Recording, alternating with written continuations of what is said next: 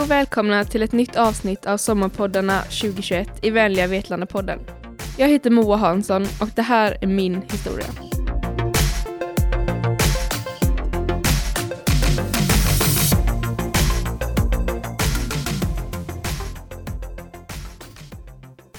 Himlen är klarblå, solen skiner och snön glittrar på grantopparna. Det är magiskt fint och jag säger till mig själv, kom ihåg det här nu. När jag står där, varm, kall och svettig på samma gång, känner jag att den finska vinterkylan inte riktigt biter i kinderna som den brukar. Inte för att det är varmt. Nej, det var nog närmare minus tjugo när vi tävlade idag. Men kylan stängs ut av munskyddet som täcker halva mitt ansikte. Framför scenen ser jag några ledare från olika nationer och kompisar från landslaget. I vanliga fall hade detta varit ett stort firande med mycket folk på kvällstid. Men istället skulle vi nu krönas med våra medaljer ute i kylan, direkt efter målgång, med handsprit i högsta hugg. Efter en stund har jag fått min medalj om halsen när jag står där på pallen. Det var ganska omständigt med luvan på den tjocka dunjackan, men nu hänger den där i alla fall.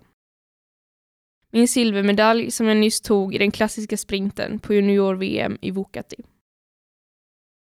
Jag är nöjd och glad och hundra procent övertygad om att jag faktiskt kommer komma ihåg detta ögonblick. Men mitt i min härliga stund där för mig själv på prispallen blir jag störd av något. Störningsmomentet är den polska nationalsången som börjar spelas i högtalarna. Och inte för att den var dålig eller någonting, den var faktiskt ganska bra. Men det skulle ju ha varit en annan sång. Jag kan inte låta bli att spela upp finalhitet i mitt huvud igen. Hade jag gjort så, legat lite närmare där, tagit ett extra stavtag där, då. Då kanske jag hade fått sjunga Du gamla, du fria just nu. Men jag kom tvåa. Jag var the first loser och jag fick helt enkelt nöja mig med att höra den polska sången idag. Om jag går tillbaka till när jag var yngre, tror jag att det är just denna inställning, att alltid vilja vara bäst, som har tagit mig till landslag och prispallar. För att bli bäst har jag alltid velat köra lite hårdare, lite längre och lite fortare än alla andra. Och det har, utan att jag egentligen tänkt på det till en början, gjort att jag alltid tränat så hårt jag bara kunnat. Jag tror även att det är denna vilja, att alltid vilja utvecklas och utmana mig själv att bli bättre, som fick mig att fastna för just skidor. Eller ja, egentligen att fastna för idrott överhuvudtaget. Att växa upp i Lilla Landsbro betyder att man antingen bor granne med fotbollsplanen, ishallen eller längdspåret. Sen finns inte så mycket annat att göra, i alla fall inte om du frågar mig. Så det var bara att välja. Som liten höll jag på med dans, ridning och friidrott också, både i Sävsjö och i Vetlanda. Men när jag blev äldre var det handboll, fotboll och skidåkning som var mest aktuellt. De tre sporterna som redan fanns i familjen och även i släkten. Farfar som har inspirerat alla sina barn och barnbarn att åka skidor.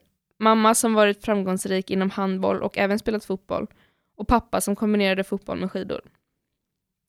Det låter ju riktigt nördigt när jag säger det så här. Och det kanske det är, men jag har gillat det från första stund. En klassisk vecka för mig för några år sedan kunde det vara skidor på måndag och torsdag. Fotboll tisdag och på torsdagen innan skidorna. Sen var det handboll onsdag och fredag. Och på helgen någon form av tävling eller match. Gärna både lördag och söndag om jag fick bestämma. Så det var fullt upp med andra ord. Både mamma och pappa hjälpte till som tränare i de sporter jag höll på med. Och samtidigt var de trogna supportrar. I alla väder, i med och motgång, vilket de också fortfarande är idag.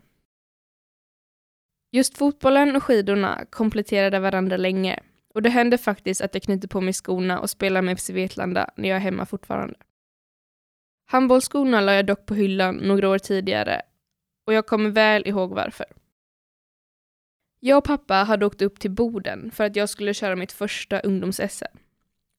Jag hade höga förväntningar eftersom det hade gått ganska bra när jag tävlat mot jämnåriga tjejer som tolv- och tretton-åring innan på ICA Cup, då också där skidåkare från hela landet deltog. U S M blev dock en stor besvikelse för min del. Med en fjärde plats i sprint och en tionde plats i distans. Inte så jätteilla så här i efterhand med tanke på att jag hade legat sjuk veckan innan. Men där och då var det inte godkända resultat från min sida. Jag sa till pappa direkt efter målgång att jag skulle sluta med handboll för att träna mer skidor. Och så blev det också.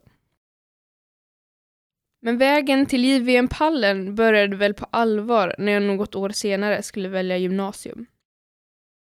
Frågetecknena var då många. Eller ja, egentligen var det bara två. Men de var ganska stora. Det var skidgymnasium i antingen Mora eller Gnosjö. Eller fotbollsgymnasium i Växjö. Fotboll eller skidor, skidor eller fotboll. Beslutet blev ändå ganska enkelt till slut.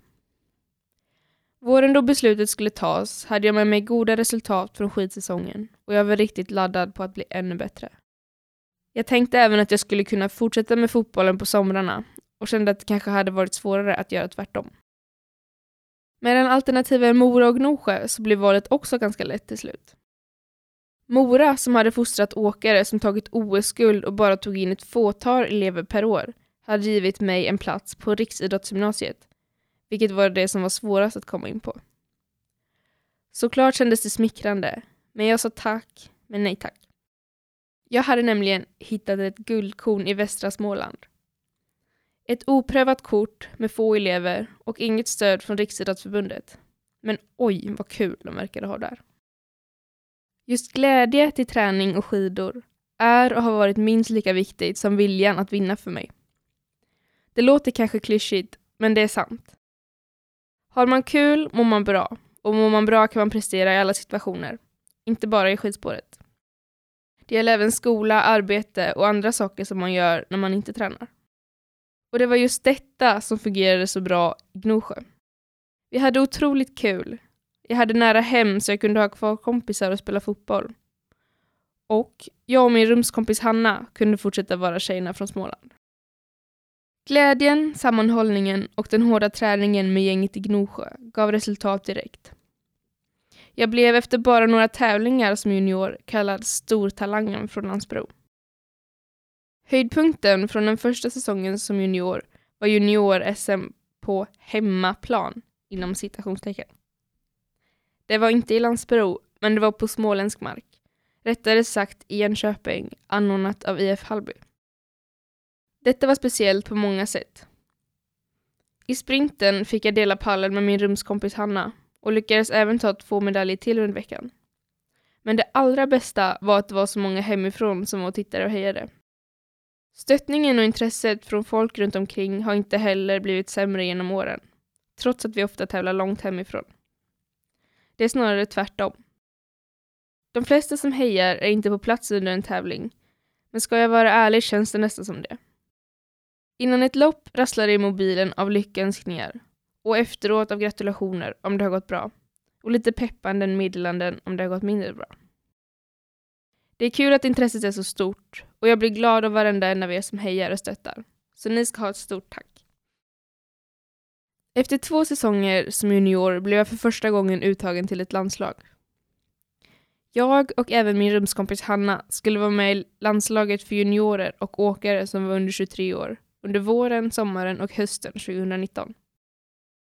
Jag hade redan då kört mitt första junior-V M under säsongen som varit, men med en oturlig skada inför sprinten och en Moa som var helt paralyserad av nervositet inför distansloppet blev det en stor besvikelse. Men som jag brukar säga, jag är aldrig så motiverad som när det går dåligt och kör aldrig så fort som när jag är lite förbannad. Därför knöt jag näven i fickan och lyckades återigen knipa medaljer på junior-S M några veckor senare i Sollefteå, vilket lag grunden för platsen i landslaget. Du lyssnar på Sommarpoddarna i Vänliga Vetlanda-podden. Mitt första J V M tjugonitton, som blev en besvikelse resultatmässigt, gav mer smak och jag ville verkligen få en ny chans och lyckas bättre. Jag hade verkligen inte fått ut min kapacitet internationellt och jag skulle göra allt för att få chansen igen redan nästa år. Barmarkssäsongen drog igång i maj och redan efter två veckor skulle jag på mitt första landslagsläger. Lägerorten var Falun och wow, vad häftigt det var. Här fanns redan åkare som Linn Svan, Emma Ribom och Johanna Hagström och så mycket för mig att se och lära. Redan från första lägret fick jag med mig så många nya infallsvinklar i allt från kost till återhämtning till träning. Och vi hade så kul att jag inte ville att veckan skulle ta slut. Tänk att jag skulle få träna med detta gäng under hela året. Så otroligt roligt vi skulle ha och nästa säsong skulle verkligen bli succé, tänkte jag. Efter lägret i maj laddade jag för nästa läger i slutet av juni. Någon vecka innan lägret var jag på Öland och körde en rullskidtävling. Tävlingen gick bra, men jag kände mig lite konstig i kroppen. Jag var ganska trött och hade inte det där lilla extra som brukar komma fram när det är tävling. Tidigare samma vecka hade jag börjat känna som en liten knöl på halsen, men tänkte inte mer på det än att det såg lite roligt ut. Dagen efter rullskidtävlingen skulle jag gå till vårdcentralen för att ta ett blodprov. Det görs rutinmässigt via landslaget. I samband med blodprovet nämnde jag knölen på halsen och på vårdcentralen tittade man även efter något som kunde förklara svullnaden. Efter en stund kom personalen tillbaka med besked. De sa något lustigt ord. Det var säkert latin, eller lät typ mer som finska helt ärligt. Men det som följde var inte lika rofyllt. Detta betyder ingen träning på minst en månad, sa personalen. Eh, va? Paniken kom krypandes i kroppen. Vad sa de? De förklarade så gott de kunde, men jag förstod fortfarande inte vad detta latinfinska ord betydde. Men det räckte med att förstå ingen träning på en månad. En månad för dig kanske inte låter så länge. Det är fyra veckor. Fyra måndagar, fyra tisdagar och så vidare. Men för någon som hade träningsläger med landslaget, rullskid-S M och rullskidsvärldscup i både Kina och Ryssland på schemat, var fyra veckor en hel livstid med äventyr. Det gick inte att hålla tillbaka tårarna. Det första jag gjorde när jag kom hem var att ringa läkaren vi hade inom landslaget. Hon hjälpte mig att översätta det latinfinska ordet och detta begrepp kände jag igen. Åh nej, köttelfeber. Det jag hade hört om köttelfeber var att man kunde bli ganska sjuk och att det kunde sitta i länge. Efter diskussion med tränare och läkare var kalendern rensad i fyra veckor framåt till att börja med. Sen skulle nya tester göras för att se om det var lägligt att smyga igång med träningen. Jag försökte se det hela positivt. Det var bra att vi upptäckte det tidigt, innan det egentligen brutit ut, och att det var långt kvar till säsongen. Fyra veckor av femtiotvå. Det är ju inte så mycket. Men jag ska erkänna att det var svårt, när allt jag kunde tänka på var säsongen och hur gärna jag ville lyckas bättre på junior-V M. Fyra veckor av femtiotvå är ju som sagt inte så mycket. Men när dessa fyra veckor blev sex började tålamodet tryta. Men väl efter sex veckor med promenader och lugna tennismatcher för att hålla modet uppe fick jag ändå smyga igång träningen. Och efter ytterligare sex veckor med lugnare träning fick jag träna som vanligt. Detta alltså tolv veckor efter tävlingen på Öland. Jag skulle fortfarande trappa upp träningen och vara kylig, sa de. Men att vara kylig är inte riktigt min grej. När kalendern visade exakt rätt datum var jag på ett läger med Smålandsgänget i Enköping. Och ena dagen lagade jag mat till de andra som tränade, för att jag själv inte fick träna. Men nästa dag kasserade jag in fem timmar på träningskontot. Den oförsiktiga starten på träningen kan ha bidragit till sviten efter sjukdomen, som jag fortfarande känner av när jag spelar in detta nästan två år senare.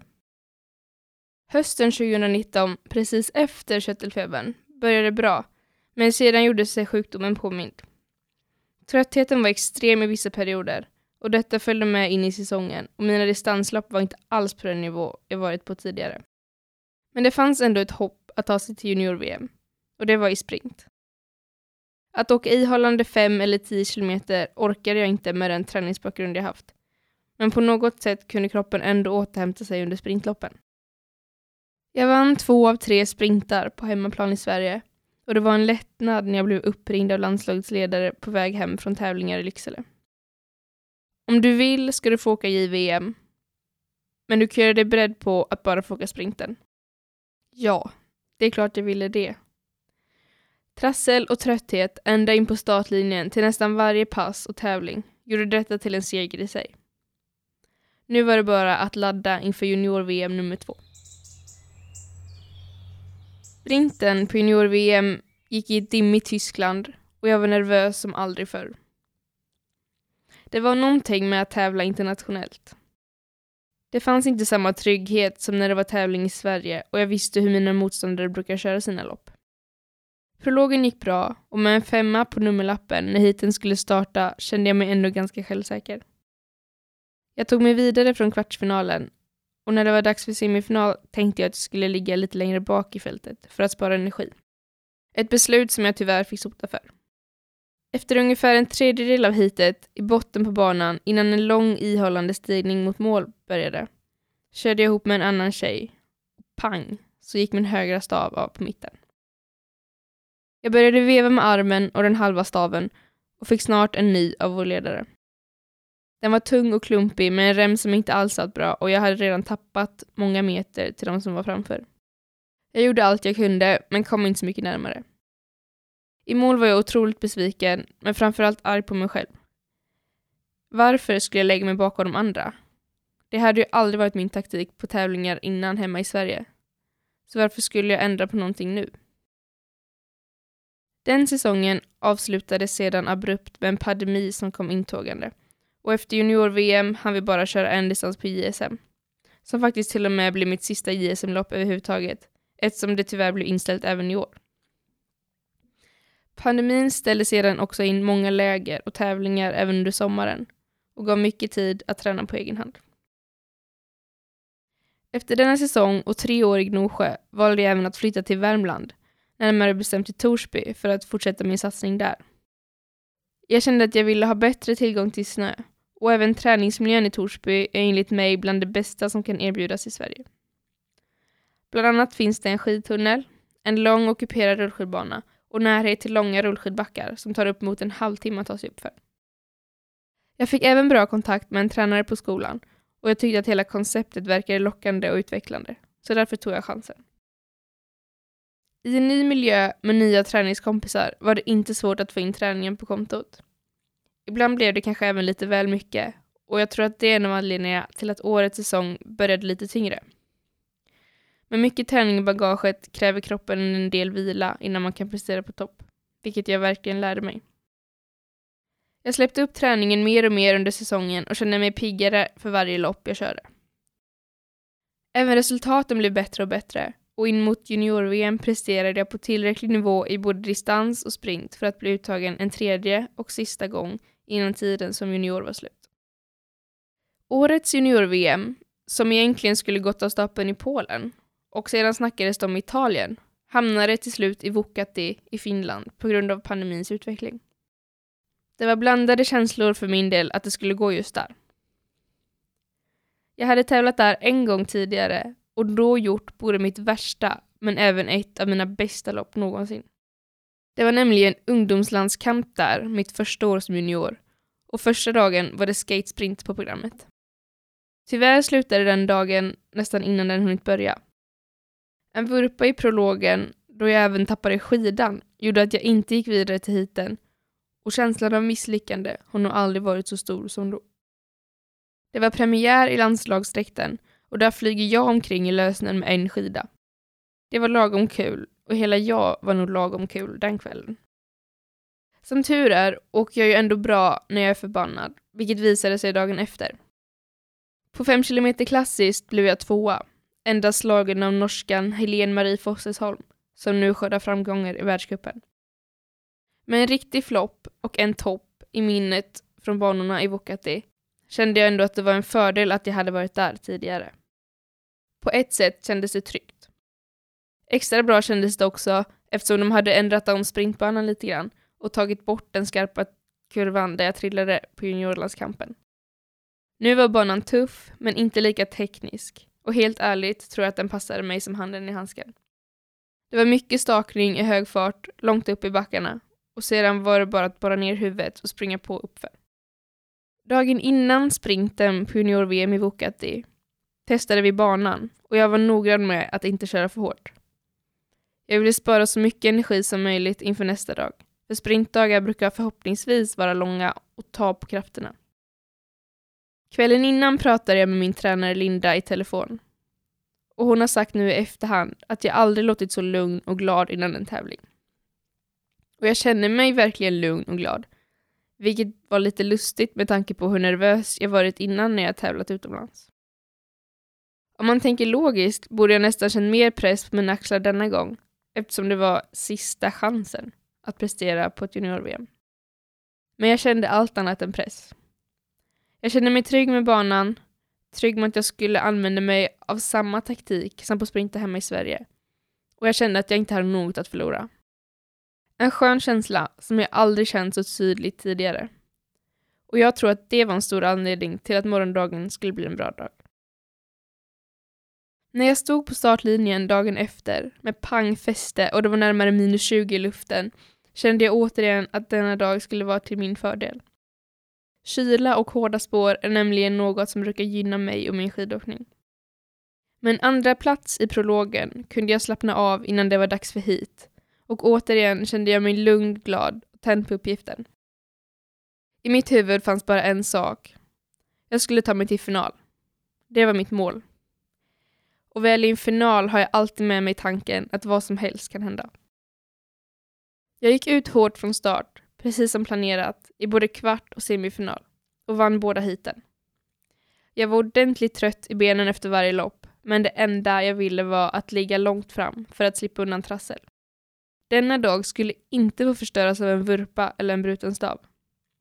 Då blev jag hellre ifrånrukt för att jag blev trött, för då visste jag i alla fall att jag hade gjort allt jag hade kunnat och tagit min chans på ett ärligt sätt. Då blev jag hellre ifrånåkt för att jag blev trött. För då visste jag i alla fall att jag hade gjort allt jag kunnat och fått en ärlig chans. I finalen var det två polskor som har haft liknande taktik som mig i sina hit. Och vi tre kom loss från de övriga ganska direkt. Det blev en kamp mellan två nationer, tre tjejer och tre valörer. En av polskorna fick några meter i den längsta uppförsbacken som blev för mycket att ta ikapp. Men om silver och brons var det en stenhård fight mellan mig och den andra polskan. Väl i mål kunde de inte avgöra vem som var först på en gång, utan var tvungna att titta på målfoto. När man har en spurt med någon annan brukar man ha en viss känsla av vem som är först. Och det hade jag denna gång. Min känsla var att polskan var före och att jag var trea. Jag såg det lite som en förlust att bli trea när vi kommit in bara vi tre på upploppet och var lite besviken när min tränare kom och hängde jackan på mig. Vi försökte lyssna vad de sa i högtalaren samtidigt som han gruggade dunjackan mot min rygg för att jag skulle hålla värmen. Snart skrek de i högtalaren Poland, Sweden, Poland. Jag blev helt till mig av glädje, hoppade rakt upp i luften och slängde mig runt min tränares hals. Där hängde jag sedan ett tag och glädjetårarna gick inte att hålla tillbaka. Min känsla var fel och jag hade kommit tvåa. Viktigt, för silver är ju mycket finare än brons. Sedan kom kompisarna från laget med mer kläder, kramar och gratulationer. Just denna stund var tyvärr inte så coronavänlig, men det gick liksom inte att använda huvudet i denna stund. Glädjen tog över och det var svårt att ta in att jag lyckats som bäst när det gällde som allra mest. Under fortsättningen av junior-V M i Vuokatti hade jag samma härliga känsla. Jag var glad och hade ett lugn i kroppen. Tävlingarna blev lite ovissa på grund av kyla och vår nästa tävling flyttades en dag. Sprinten hade varit på tisdagen och nästa blev först på fredagen. Då var det fem kilometer skate på schemat och jag var återigen en av fyra svenska juniortjejer som fick starta. Det var individuell start, vilket betyder att man startar en och en med trettio sekunders mellanrum. Jag fick starta tidigt i fältet eftersom jag hade ganska dålig ranking. Rankingen baserades delvis på hur man tävlat året innan och eftersom det var då jag hade köttelfeber och inte presterade på distansloppen hade jag väldigt dåligt utgångsläge. Det brukar ses som en fördel att starta längre bak eftersom man då kan få tider angivna på åkare framför som är ungefär lika bra som en själv. Nu fick jag starta så pass tidigt att jag visste att om detta skulle gå bra var jag tvungen att leda med mycket vid varje mellantid. Och lyckligtvis gick den biten enligt plan. Ute på banan stod mina tider sig väldigt bra och väl i mål tog jag ledningen med omkring en halv minut. Och sen var det bara att vänta. Åkare efter åkare kom in i målfällan och min tid var länge överst. Jag sa till vår ledare att jag skulle vara nöjd om det räckte till en topp tio-placering. Men när alla åkare var i mål och mitt namn stod på fjärde plats var jag allt annat än nöjd. Fjärdeplatsen är den värsta av alla. Och speciellt när det var mindre än en sekund till pallen. Det tog ett tag att smälta hur nära det var att ta en ny medalj. Och återigen började jag tänka på vad jag hade kunnat göra annorlunda. Jag hittade lite små detaljer i mitt lopp som jag kunde förbättra. Och som tur var skulle jag få tävla igen redan dagen efter. Då var det nämligen dags för stafett. Fyra juniortjejer skulle återigen få tävla. Och jag var en av dem. Det var min första stafett i landslaget och det skulle bli så kul. Stafetter är det roligaste man kan köra tycker jag. För att man får en sån lagkänsla. Och sen distansen som är halvkort. Tre kilometer. Som en lång sprint. Vilket är helt perfekt. Det var inte bara roligt att bli uttagen att få köra stafetten. Utan ännu roligare var det att få uppgiften att köra den sista sträckan. Jag skulle få skära mållinjen. Och förhoppningsvis kamma hem ännu en medalj till Sverige. Även inför denna uppgift fanns lugnet i kroppen och jag kände mig laddad. Dock blev jag lite nervös när åkaren på sträckan innan mig, Lisa Ingesson, gjorde ett ryck i den sista långa backen innan växling. Jag skulle gå ut ensam i ledning på sista sträckan på ett V M. Och när jag insåg det kan jag erkänna att det pirrade till lite i magen. Hur hanterar man detta? Min tanke var att gå ut kontrollerat. Så kontrollerat man har råd med på tre kilometer. Och om någon kommer i kapp måste jag ha kraft för att hänga på. Utefter banan fick jag tider som visade att jag drog ifrån dem där bakom. Så efter halva loppet körde jag allt jag hade. Det jag inte visste då var att norskan som låg tvåa i loppet hade tappat. Medan ryskan hade plockat in mycket på henne från tredje plats. I sista backen innan stadion var ryskan uppe i rygg på mig. Just denna tjej hade vunnit distansloppet dagen innan och hon hade kört hela sju sekunder snabbare än mig uppför denna backe då.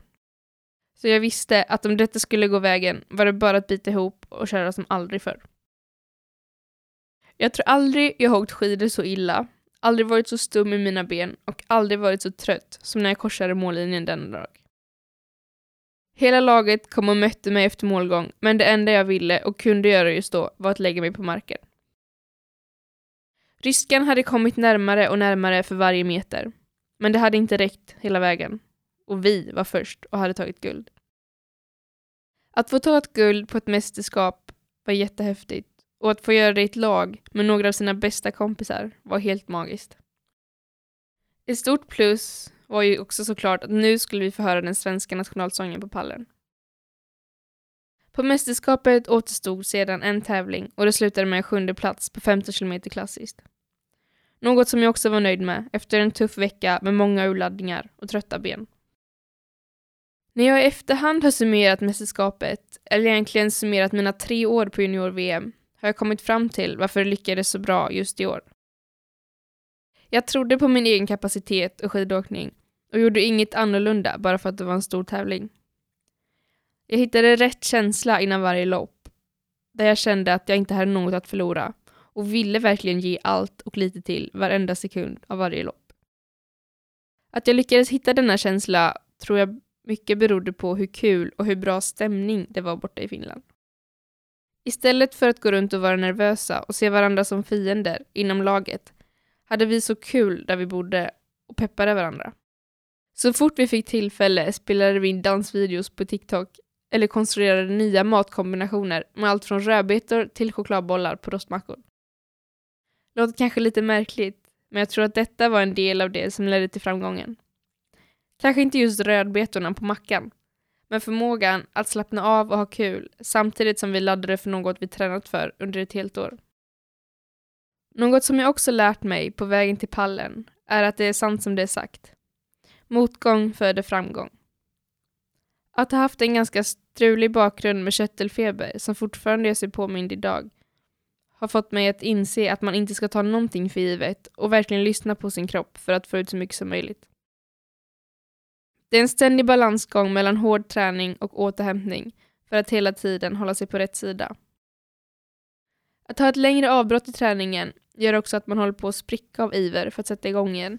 Och därför tror jag att dessa ofrivilliga pauser ibland kan vara guld värda för att verkligen se värdet i det man håller på med. Slutligen vill jag återigen tacka alla som funnits och finns runt om mig i min satsning. Utan er hade jag inte varit där jag är idag.